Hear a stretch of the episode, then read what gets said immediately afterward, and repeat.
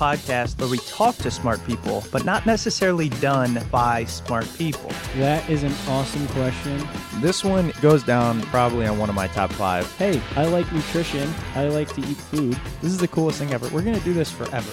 I wish I paid more attention in that class. You know, I'm going to be honest, I don't understand that. As a man, I just I don't get it. Welcome to smartpeoplepodcast.com. The secret to living life successfully is to recognize that you can be different from what is happening to you. Wow, that's deep stuff. Welcome to Smart People Podcast. I am Chris Stemp. And I'm John Rojas. This is the episode of episodes. Who was that quote by? That quote was by Dr. Srini Pillay, Who just happens to be. this week's guest. Yes, why are we finishing each other's sentences like we're dating? Well, because we're so excited after that. That was the coolest interview ever. It was amazing. Well, I I- know I know we say that all the time now, but this top 2. Top two. Yeah, top, Easily. well, top three, because I don't know the other two, but I'm sure I'll throw it in top three. But as soon after we interviewed him, we were talking about it. And one of the first thoughts there is not a statement that came out of his mouth that was useless. No, there was no filler, no fluff, none of that. I mean, there wasn't even pauses in between some of the stuff he said. He was so on point the entire time. I felt like he was giving a presentation, but there weren't planned questions. Like, it's not like he could know this was happening. and we didn't have to pay for it. That was the best part. every- uh, I want to talk to people like that for an hour. Seriously, guys, get pumped. Dr. Srini Pillay, he told us not to call him Dr. Pillay, and then I did accidentally. But um, really nice guy. He is. It was almost tough to to talk about because he's everything. He's an author. He's written incredible books, which I'm buying every single one. One of them, Life Unlocked: Seven Revolutionary Lessons to Overcome Fear. He recently wrote Your Brain and Business, The Neuroscience of Great Leaders. And he also wrote one that I thought was really cool. He talks about a little the science behind the law of attraction. He's an assistant clinical professor at Harvard. He was an NIMH and NARSAD funded researcher, which is like National Institute of Mental Health. Roach, what else you got? Not only that, he was the director of the outpatient anxiety disorders program at McLean Hospital, and this is one of the forefront leading. Anxiety Research Centers. Exactly, pretty amazing. And he was the director of it. He's a rock star. And then he started a company. He's the CEO of Neurobusiness Group, which is a company focused on enhancing social intelligence in companies. So he has a uh, medical background and he knows, you know, brain imaging, brain he's a brain scientist. And he uses that to help in the workplace but it's not in this it's not in this method of like hey get more out of your employees. It's like be more in tune with how we work and everybody benefits. You're you're less anxious you're more productive you're happier all these things. It was incredible. Yeah, and Chris and I talked about this a little bit. We could have easily talked to Srini for two, three hours about anxiety, about stress, but we didn't want to turn it into the John and Chris self help hour. Yeah. We wanted you guys to get something out of this, but my mind's still blown from this conversation. i know and so are we are you guys getting anxious you're like okay guys you told us how great he is let's listen but uh, a couple things before then and they seem so minute now like normally i'm excited for this part but i'm like I just don't- get to the interview I don't agree. I think everybody should head over to iTunes now to rate us, comment on our podcast, move us up the chart so we can continue getting guests like Dr. Pillay. Yeah, you got to rate it after this one. Oh, if this doesn't stir you up, it's crazy. Like, like I said, I'm I'm buying every book. I'm going. I'm I have to learn this stuff. So, smartpeoplepodcast.com is our website. You can check that out. Where we post, we'll have videos, we'll have different things. We're constantly changing. I'm working on some other things that are they're taking a while because life is busy. But Yeah, when you decide to buy his books, do it through our website. You know, use our Amazon widget, click on the links that we have for the books in the post. We make it easy for you guys. Support the show. Yep. So, uh, okay, that's all we're going to do. We're going to let you talk to him. We'll probably come back after the interview and ramble on a little bit more, but uh, some interesting topics. Dr. Srini Pillay speaks with John and Chris on the Smart People podcast.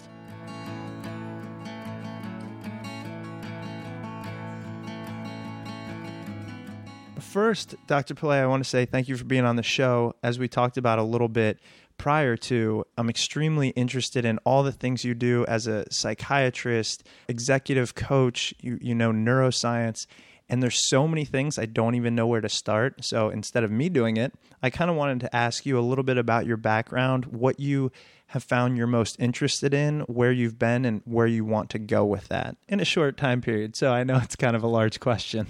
Well, you know, I, in general, I think of this as one life. And even though there are a number of different pieces to it, when we try to parse it out, it's really one life. And and I think of all of these different parts as contributing to each other. My background uh, is in medicine. So I, went to medical school, graduated as a doctor, and then did a residency in psychiatry. And I've done 17 years of brain imaging research. And but I decided somewhere along the line, you know, I, once once I started directing the anxiety disorder service and found that most of my private practice was actually filled with people um, from corporations that I needed to learn executive coaching. Um, so I added that on as a skill, and then found that simply applying brain imaging to medicine uh, seemed um, too straightforward to me. What really what I wanted to do was to try to take that information and apply it in a completely different field. So what I did was I developed a, a whole lot of material related to brain science and decided to apply this to corporations to see if we could improve corporate learning. Um, and that was really how Neuro Business Group, uh, the executive coaching company that I have, was formed. Um, and since then, uh, I've run a couple of trainings, have trained people. We've started a company and have decided uh, that we're really invested in learning. In fact, my executive vice president uh, of sustainable learning and I have put together a number of learning paradigms because we found that it's one thing to just show up at a corporation, say something that sounds cool, uh, but then you find three or six months later people actually forget it. Uh, so, what we've done is developed a number of methodologies and a number of ways of making sure that people can retain the information more effectively, partly because I, I now understand how the brain works and um, how we can get the brain to remember things more effectively. So, the brief story is that uh, I see there as being a, a, continuity between being a psychiatrist and being an executive coach. Um, and as you pointed out, there are a number of other things I'm doing. I'm making movies on the side, doing some music. Um, I, I see all of this as being part of the flow that inspires me to do any one piece of work at any one time. And the books that I've written have really stemmed from the two hats that I wear. One is uh, a self help expert, um, having directed the anxiety disorder service and worked in anxiety and in stress for a very long time, um, I felt that writing Life Unlocked was uh, a, a, really cool way of bringing together the brain science for the general public in order to help motivate people to lead more productive lives. Um, and then Your Brain in Business was a book that arose when I started to think about putting the materials that I had in executive coaching um, into a, a, formal format. And um, Financial Times Press was interested in publishing that. And so that's how that came about. Okay, there were so many things that I my mind is exploding, but I'm just going to try and pick some out. You mentioned you wanted to motivate people to lead more productive lives, and that's something that I try to do every day. It's been a really long journey because sometimes I'm super lazy, but I'm going to work from nine o'clock this morning till probably midnight tonight on different projects, and it's something I've been trying to do. What have you found in your research motivates people to be more productive, to do the things they want to do, to go that extra mile, that kind of thing?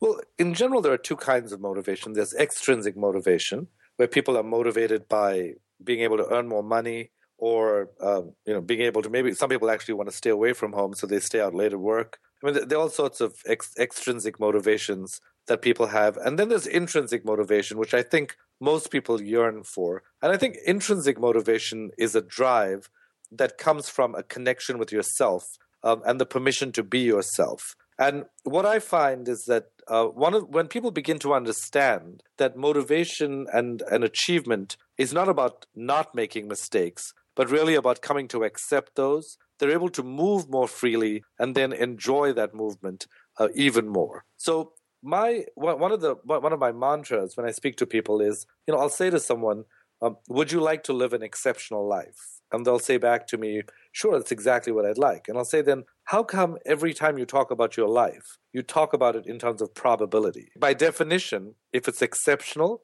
it means it's a low probability life, which means that it has to be highly unlikely." So if you use an argument to me and say, "Well, you know, it's it's highly unlikely this is going to go anywhere," oh, it's highly unlikely I'm going to make a lot of money this way. And if as a result of that you feel not motivated, part of what you need to ask yourself is, well, if it's highly unlikely, then it has a greater chance of being exceptional. Because for it to be exceptional, it can't be likely.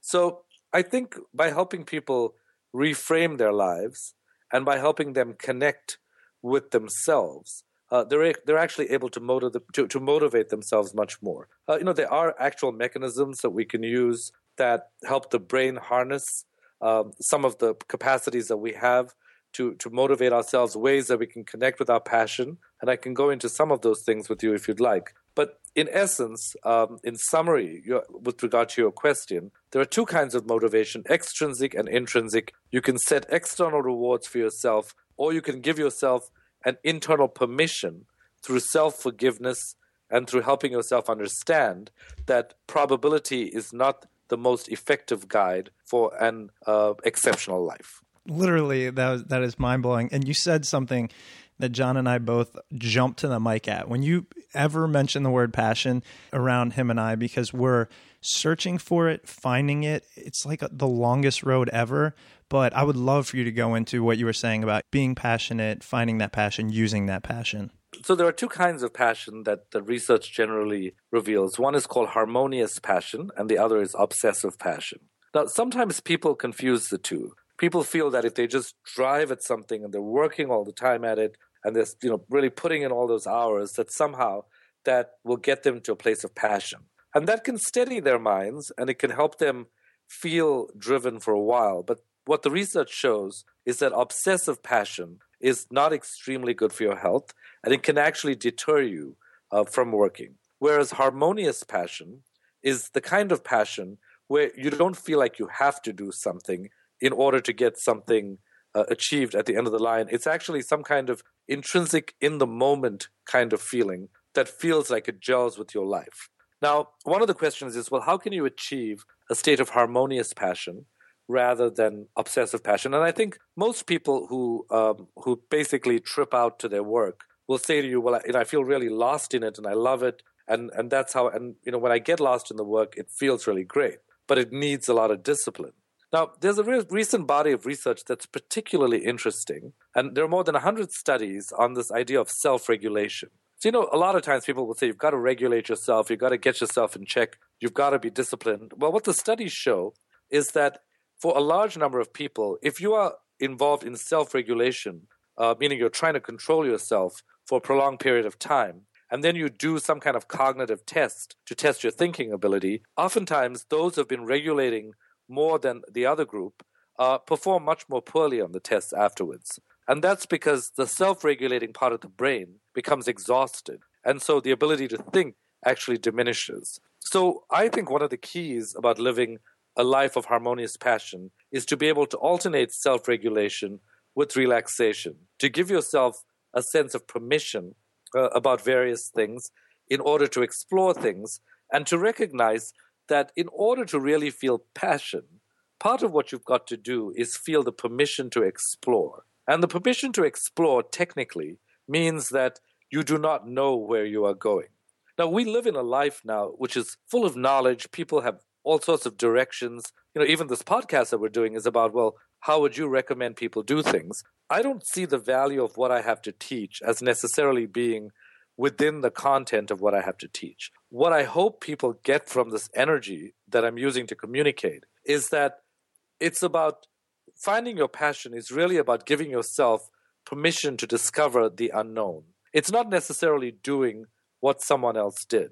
You know, I, I once had a, a pretty famous entrepreneur and business executive who said to me, When I stand in front of a business audience and I talk about innovation, I know exactly who's who has a likelihood of being innovative and who doesn't. The person who's copiously taking notes in order to do exactly what I did is probably the person who will not be innovative. The person who's reflecting on what I'm saying and having their own conversation about it in their heads, the person who's converting it into something that they own, that person is much more likely to be passionate. So, in summary, in relation to passion, I would say that to tap into harmonious passion, it's important to realize that you need to learn how to walk in darkness because harmonious passion correlates with discovery. And technically, in order to discover something, it has to not be known. And the second thing I would say about that is that alternating self regulation with a whole lot of self expression, and sometimes even overstepping the bounds to the extent that you can pull yourself back without much regret, I think that learning to play that game of life and learning to accept that that's part of how we are is is especially helpful. You know, one of the things that I've learned through these 17 years of brain imaging research is a pretty humble lesson. You know, I've, I've learned that we're endowed with an amazing thinking brain, which is extremely large compared to other animals, and it's pretty powerful. But we also have an extremely powerful emotional brain. And unfortunately for us, to a certain extent, these two parts of our, of our brains are often uh, at odds with each other. So you have this passionate, impulsive uh, part of yourself that just wants to let loose and wants to completely explore something and take risks. And there's another part of your brain that's a thinking brain that wants to keep you in check. And I think that a lot of people try to become perfect at what they do, but perfection is really a formula for disaster when it comes to passion. And it needs to be distinguished from excellence because perfection is really unrealistic. When you tell the brain, I need to be perfectionistic, it's like telling the brain to go to Mars without any vehicle. It sort of it just feels absurd.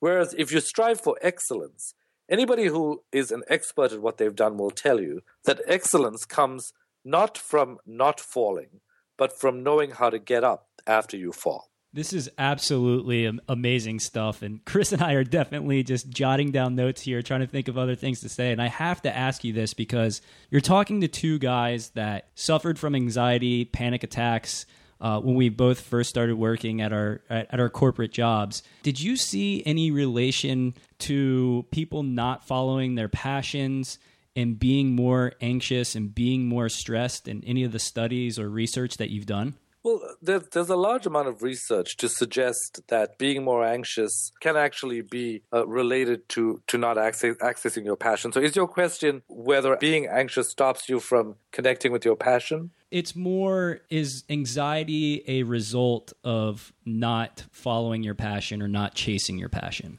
Well, it, it can definitely be that. And, and part of that has to do with the fact that if you are not chasing your passion or not following your passion, partly what you're doing is is trying to self-regulate, right? So you're basically saying, I must remember not to do this because that's risky. I must remember not to do this because someone told me I might be a loser. I must remember not to do this. The funny thing about the brain, and this has actually been extensively researched, uh, it's a it's a phenomenon called ironic process theory.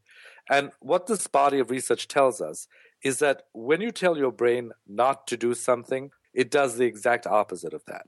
So, for example, you know, you're at a party and you're carrying a glass of red wine and you're walking across the room and you're saying to yourself, I must not Don't drop the it. red wine. yeah. yeah. And the next thing you know, it's as if your brain's completely retarded. Like all of a sudden, the wine's all over the white couch and you're saying to yourself, what's going on? Like, mm. I, I thought I was being so careful about it. Well, studies show that under stress, the conscious brain is actually knocked out. So the, the lights are turned out. So under stress, you have mostly your, your more primitive brain or your unconscious brain that reacts. And so when you say, do not drop the red wine, effectively, the unconscious brain, through a mechanism known as priming, simply hears, doesn't hear the do not part, it hears the impact part of the sentence, which is drop the red wine. And so it thinks it's being obedient.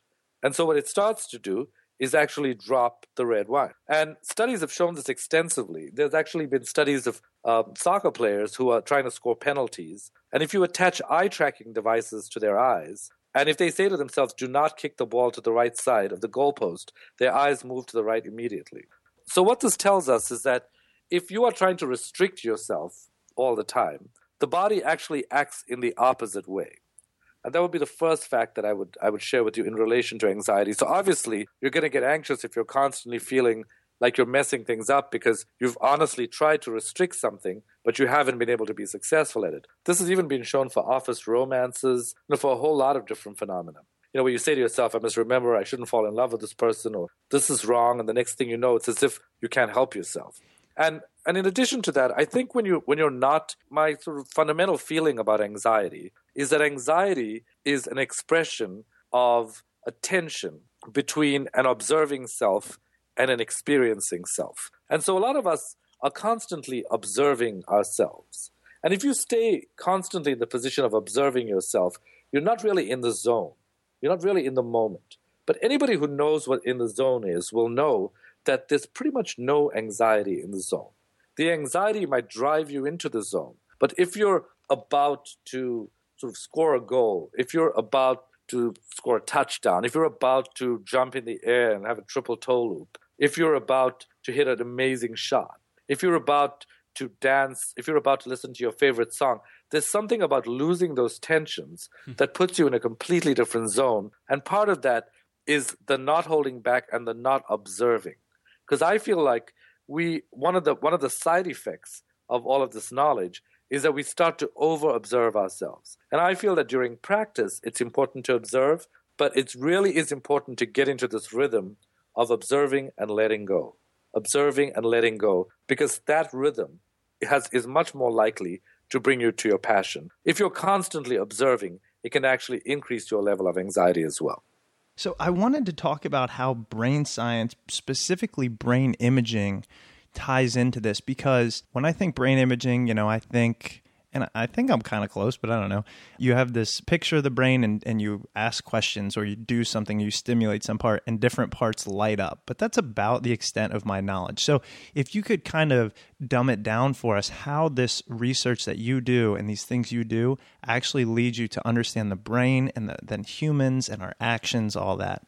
Sure. Well, you know, one of the things we do when we go into corporations is we actually talk to people about how to use the brain science to improve leadership skills. So I'll give you two examples. One example is you go into a company and you see a manager, and the manager is pretty much a jerk to all the people that the manager is working with. And the manager feels that by by simply cracking the whip and having everybody sort of be in shape, that they'll get better results. Now, when you increase anxiety, you actually improve concentration up to a certain point. But beyond that point, you get a lot of burnout. Now, if you look at brain functioning, what you find is if you show someone an image of anxiety or fear or threat for uh, for basically 30 to 150 milliseconds, that's long enough for them to say, I saw the fearful face or the threatening face. And if you look in the brain, you'll see that the fear center of the brain activates.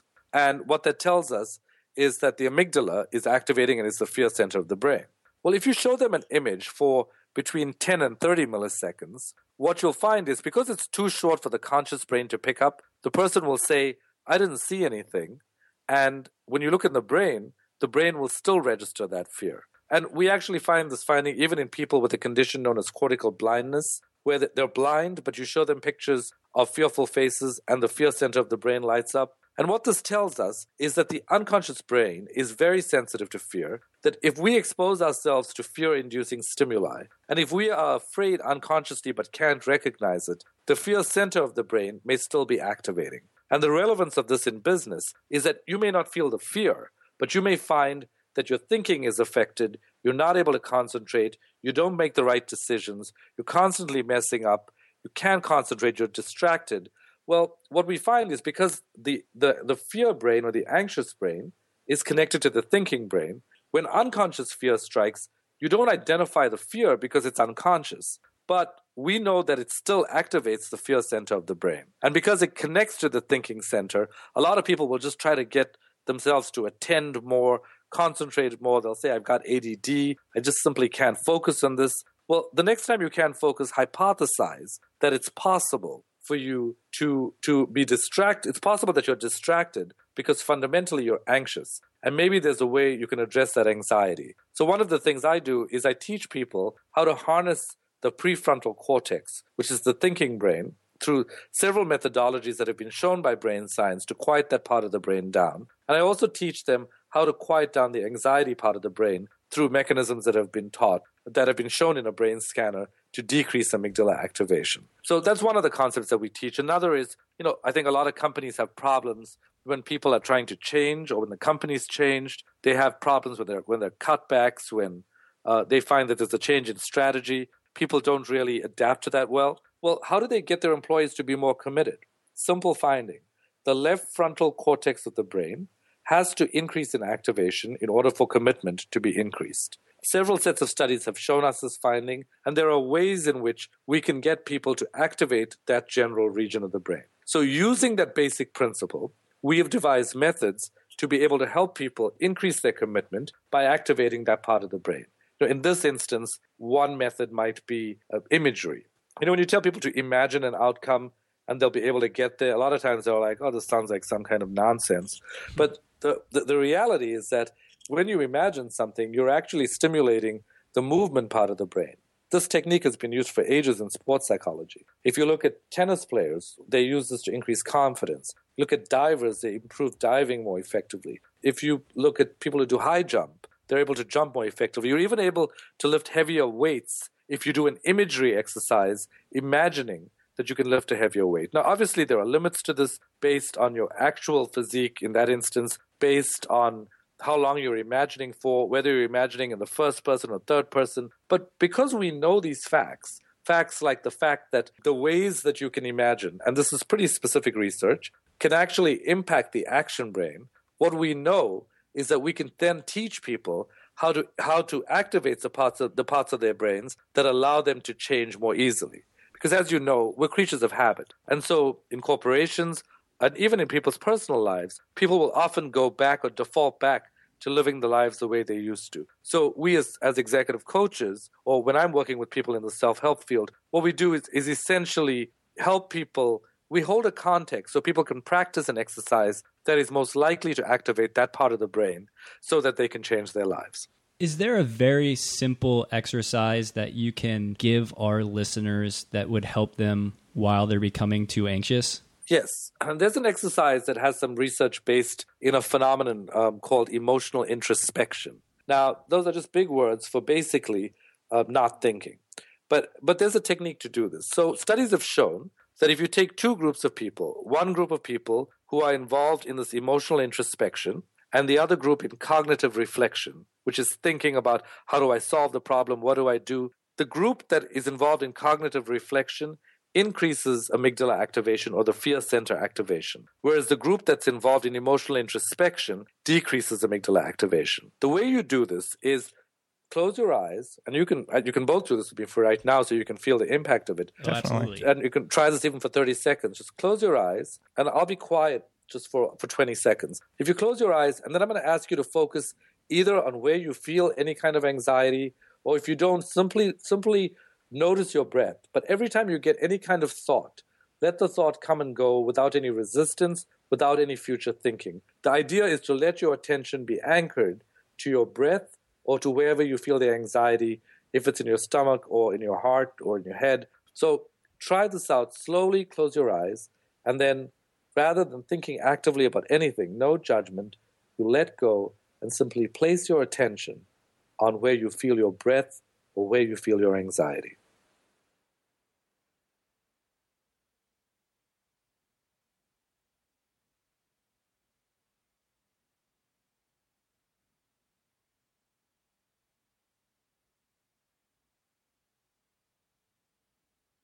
And what you'll notice is that even in those short few seconds, you actually start to get into a zone where you start to let go of that constant machinery of thinking, and the amygdala activation starts to decrease. And if you did that for at least a minute or so, you would actually begin to notice the effect. And what I would recommend is doing that for 20 minutes twice a day. And one of the ways in which you, people learn this formally is through a type of meditation called mindfulness meditation, which is non-denominational, not religiously based, and you can learn. You can basically Google mindfulness meditation, and you'll find that online and find a center near you. That's wow. that's fantastic. And literally, just in the twenty seconds, I noticed I was like clenching my fist and like like my squeezing my leg, like all these things for absolutely no reason. It's just right. It's weird.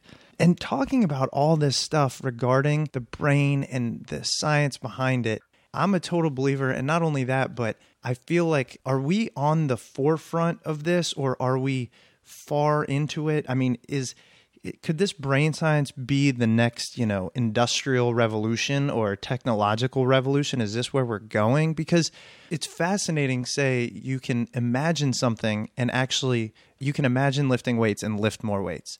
That is that's that's it's craziness, right? Like that's so outside of my realm do you think we're just learning things? Because I, I want us to, so we can keep going further.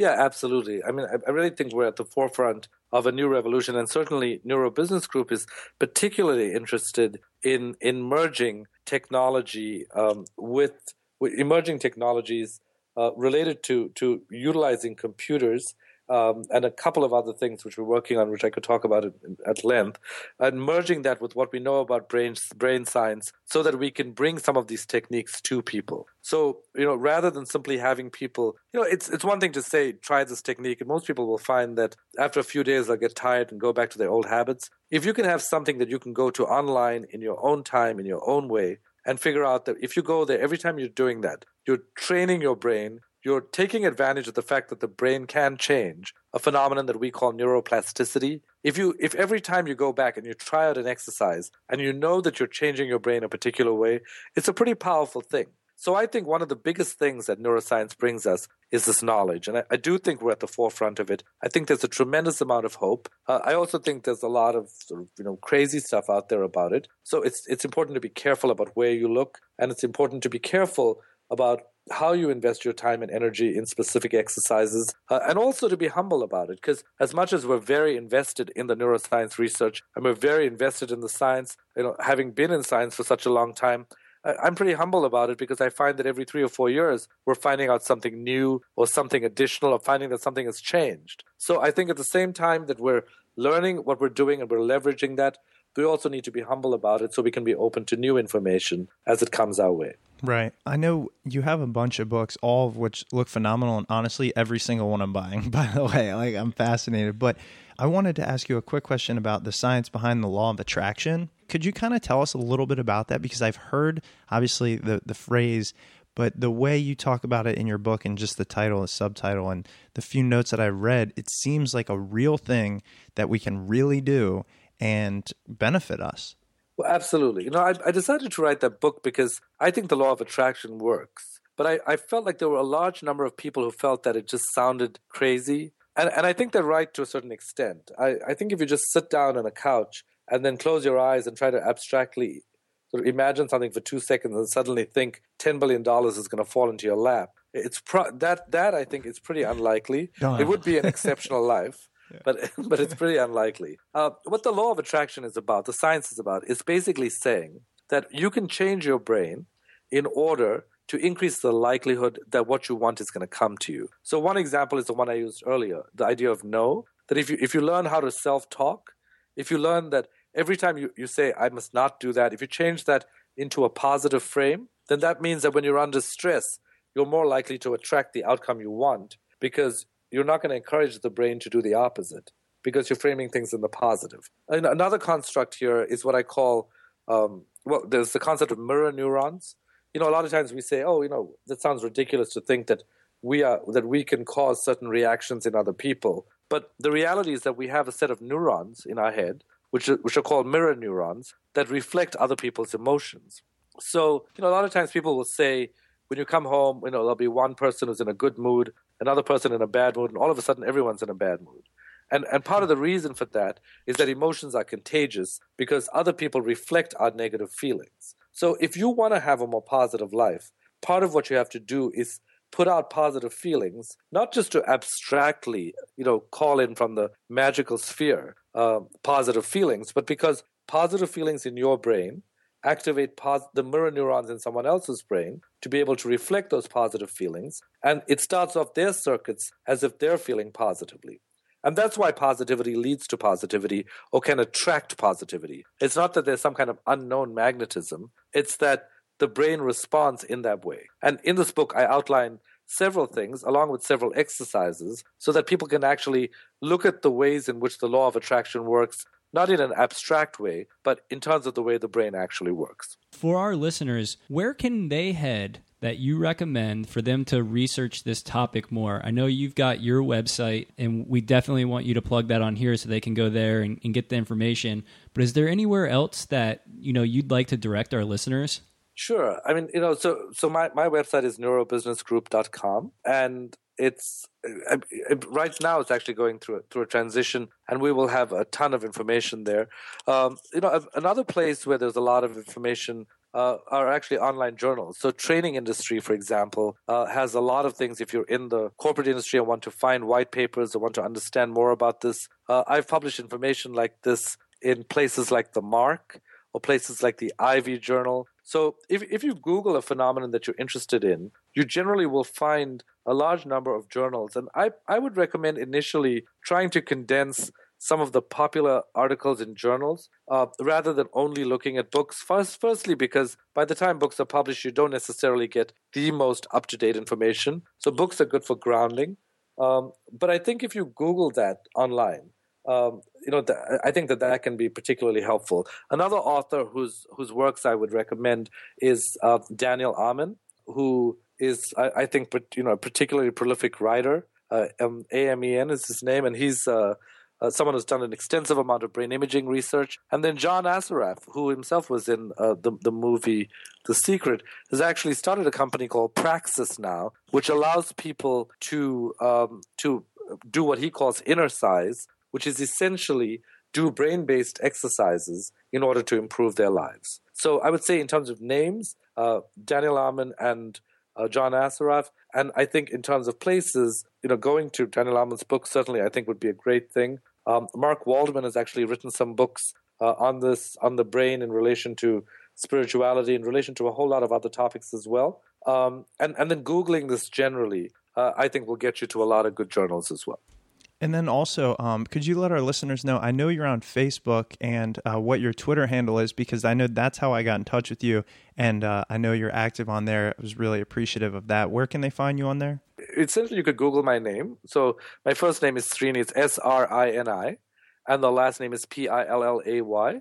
Uh, and, and you'll find all of the information about Facebook, Twitter, and everything else at neurobusinessgroup.com. So it's N E U R O and the word business group, all one word, neurobusinessgroup.com. All right. And thank you so much. This was fascinating. I'm I'm going to continue looking into this and I'm probably going to be tweeting you or facebooking you in the future just because I'm personally fascinated. So again, thank you so so much. Sure. Thank you very much. It was great talking to you. All right. You too. Have a good night. You too. All right. Bye-bye. Okay.